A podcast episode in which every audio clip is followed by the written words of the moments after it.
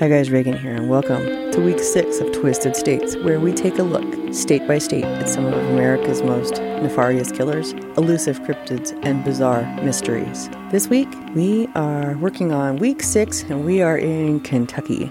Kentucky, or the Commonwealth of Kentucky, which is actually its official name, was the 15th state to join the Union, and that happened on June 1st of 1792. Kentucky is most well known for horse racing, moonshine, bourbon, and KFC. The state beverage of Kentucky is milk, and the state car is a Corvette. Kentucky is also known as the Bluegrass State. So, the Bluegrass State is also the location of the Blue People of Kentucky. Martin Fugate and Elizabeth Smith married and settled near Hazard, Kentucky around 1820. Both were carriers of the recessive MET-H gene. The proper name for it, I'm going to butcher, but here we go. The methemoglobinemia gene. As a result, four of their seven children had blue skin. There was a very like limited g- local gene pool that had a lot of descendants of the Fugates that were born with that MET-H gene, and a lot of the descendants continued to live in the areas around Troublesome Creek and Ball Creek into the 20th century. This came to the attention of various scientists and uh, researchers. This has also been a phenomenon that has been researched because it also happens in native Alaskans sometimes. And the theory is that there's a deficiency of the enzyme diaphorase, which causes an oxygen deficiency in red blood cells, causing the blood to appear brown, which also makes the skin of those affected appear blue. One attempted treatment for this was made by uh, Madison Cowan III, which was a hematologist that studied the blue people of Kentucky. Cowan treated the family with methylene blue, which is some pretty harsh stuff. Uh, it was used for to treat cyanide poisoning at one point. I'm not sure if it still is, and a few other different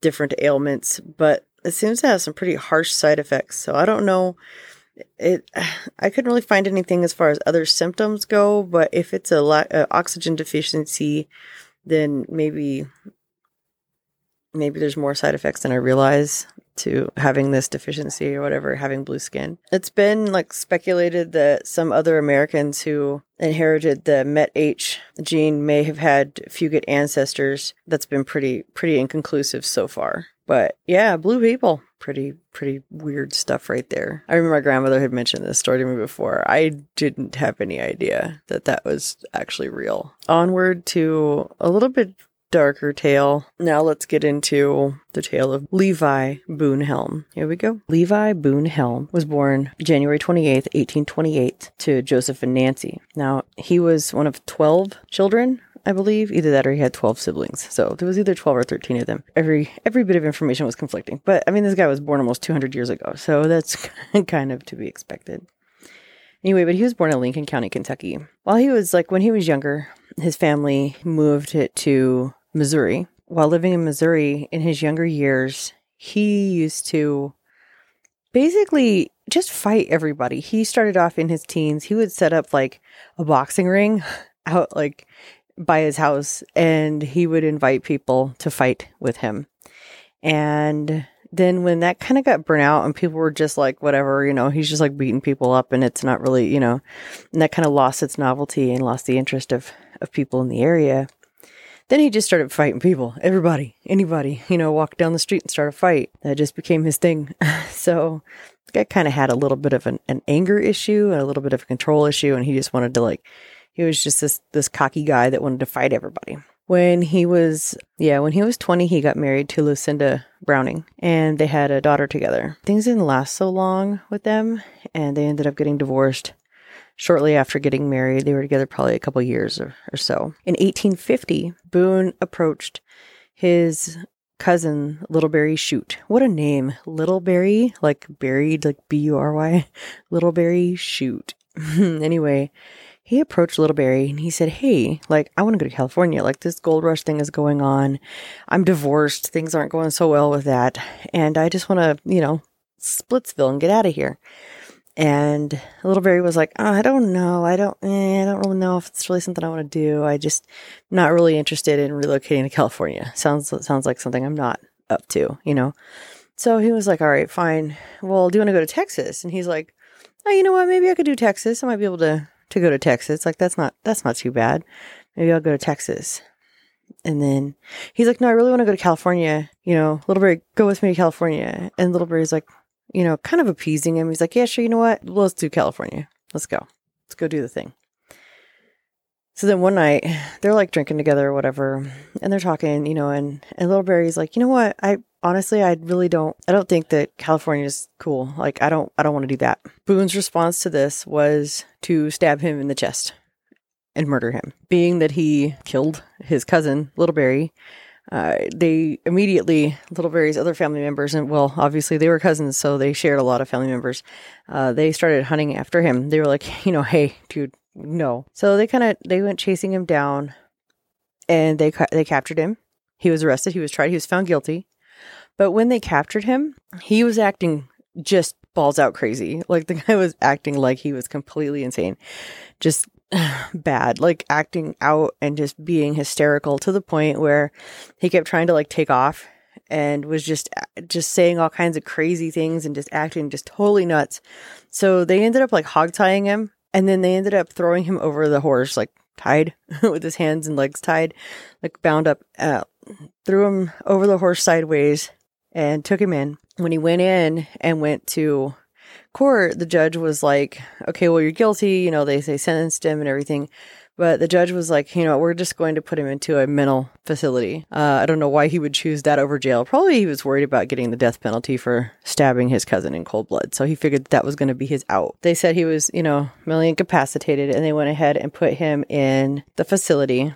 Well, he's in there and now he's become like this nice guy. He just like this, this, this misunderstood guy that, you know, gets along really well with the guards and he's like, you know, everything's all kumbaya and stuff and he's he's not doing anything too crazy.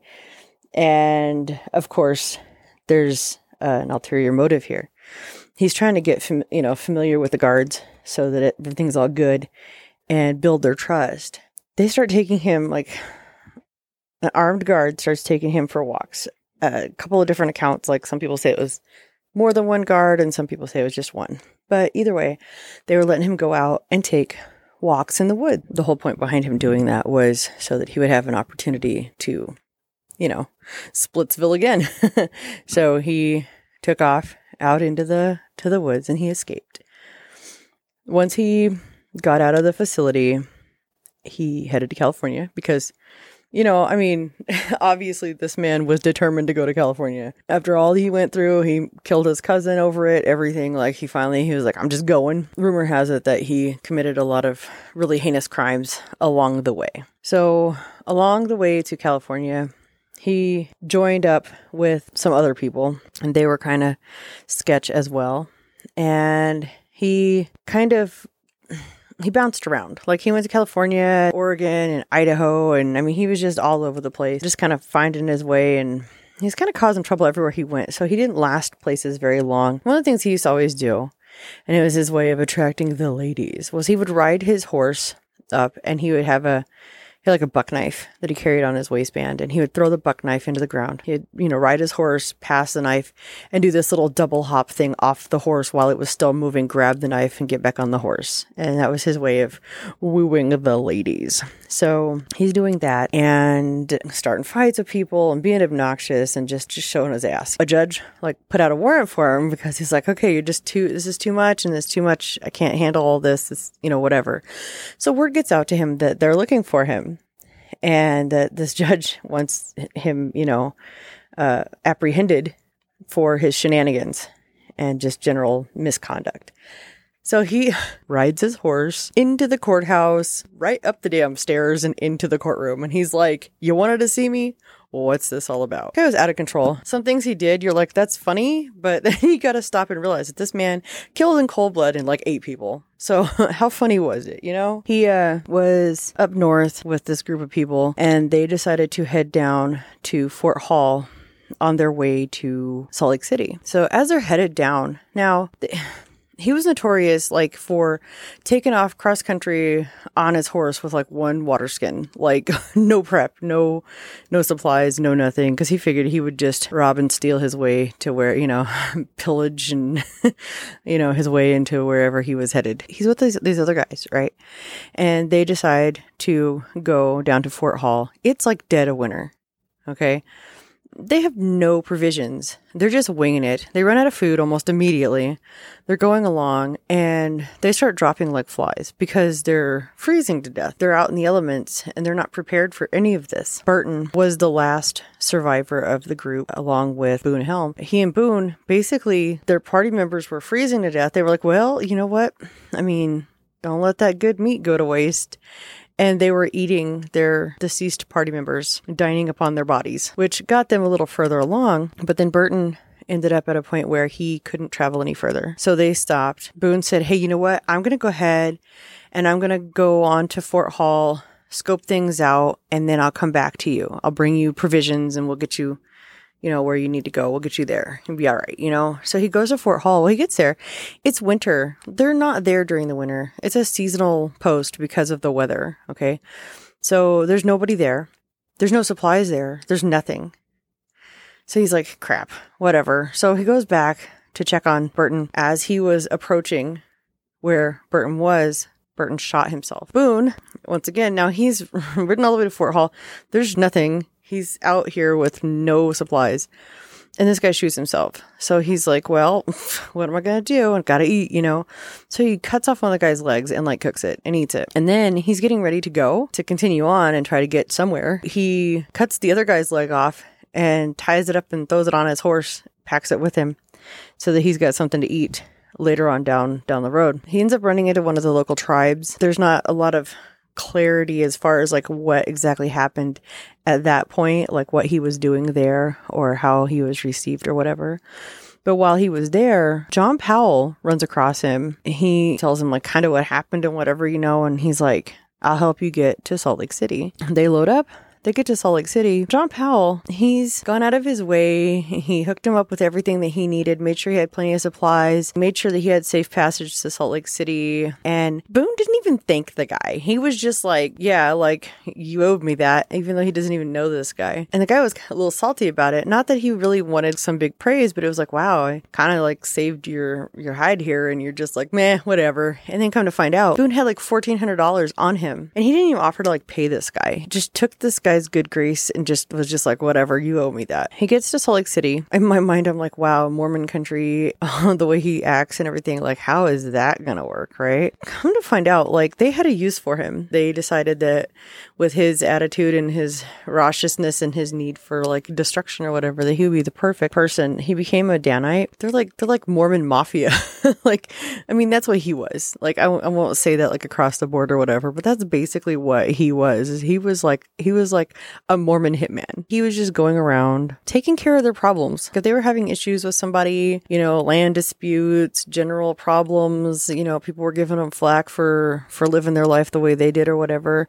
They would just like sick him on these people and he would just terrorize them and kill them. That was what he did. He was this total enforcer. Well, then once again, it kind of got to the point where he kind of wore out his welcome and he was off again. He ended up going up to, back up to Oregon because he never stayed anywhere very long for all kinds of reasons most the obvious ones. He ended up going up to Oregon and he killed this guy that was unarmed in cold blood in front of a bunch of witnesses. The guy, they called him Dutch Fred. This was like the early 1860s. The guy was completely unarmed and it was like a public place. He did this where a lot of people saw. He got arrested in Portland for this. Before he got arrested in Portland, he went up to British Columbia for a little while and kind of like trashed around up there or whatever. And then of course, as usual, made his way back down because he didn't stay anywhere very long. And they picked him up in Portland. See, the thing about Boone is he didn't come from a poor family. They were like upper middle class people. Everybody pretty much was pretty stable in their lives and stuff and, and doing all right. Okay. Well, he had this brother they used to call Old Tex. He reaches out to him and he's like, Hey, I totally like, this is the big deal. I really, really, really screwed it this time. This is bad. Can you help me? And Tex is like, all right, uh, let me see what I can do, you know? So Tex comes up to Portland, goes around, he bribes all the witnesses. He manages to completely get Boone just completely exonerated of his charge. Like they were just like, oh, Yeah, no, God, he didn't do nothing. Huh. Must have been some other Boone helm. like it wasn't you. No big deal. So he goes to Texas with his brother. His brother's like, okay, well, you're gonna come down here. You come stay with me. You're gonna stay the hell out of trouble because this is this is not okay. this is not acceptable behavior, and you know we're not gonna play this game. So he goes with his brother down to Texas. Of course, he doesn't stay because why would he do that right? That would make sense. It's it's safe. He can he's he you know he has an opportunity to like stay out of trouble and be stable and stuff. So of course he has to run from that as fast as he can because that's just not his not his gig not his thing right? Not his style. So he goes and decides that he's going to go back to california again because you know i mean step back a minute. Remember, like this has been a goal for a long time. And even though he like got there and it didn't work out and he left again, he's still like in his mind, he's like, California, California's a place to be, you know? So he heads back out to California to try again to get in on that gold rush, right? So he gets out there. He ends up joining up with Henry Plummer's gang. They're doing their usual, you know, trashing about. Once again, moving around as usual. They had to stay kind of on the run because they were a bunch of outlaws. There were a lot of robberies. There was, they were, there's nothing these people didn't get into. Like they just, it was truly like the Wild West. They just, and they were wild and they just did whatever total lawlessness, and they trashed around for a long time. In 1864, the whole group of them gets picked up in Virginia City, Montana. Boone's like, well, here we go again, right? But this time, it wasn't as easy as bribing somebody or greasing some palms or whatever. He got arrested by a vigilante group. So the whole time, Boone is like, I don't know what you're talking about.